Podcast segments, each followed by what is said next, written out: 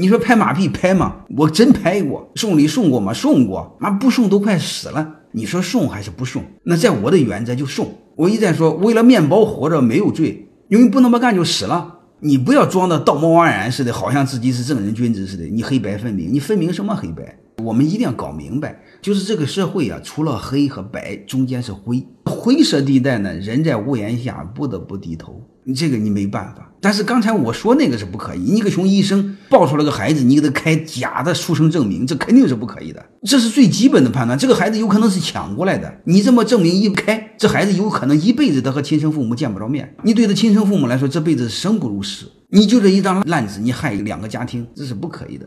有些是灰色地带无所谓，就像我说的，你送个小礼，那你也可以理解为正常的人情往来。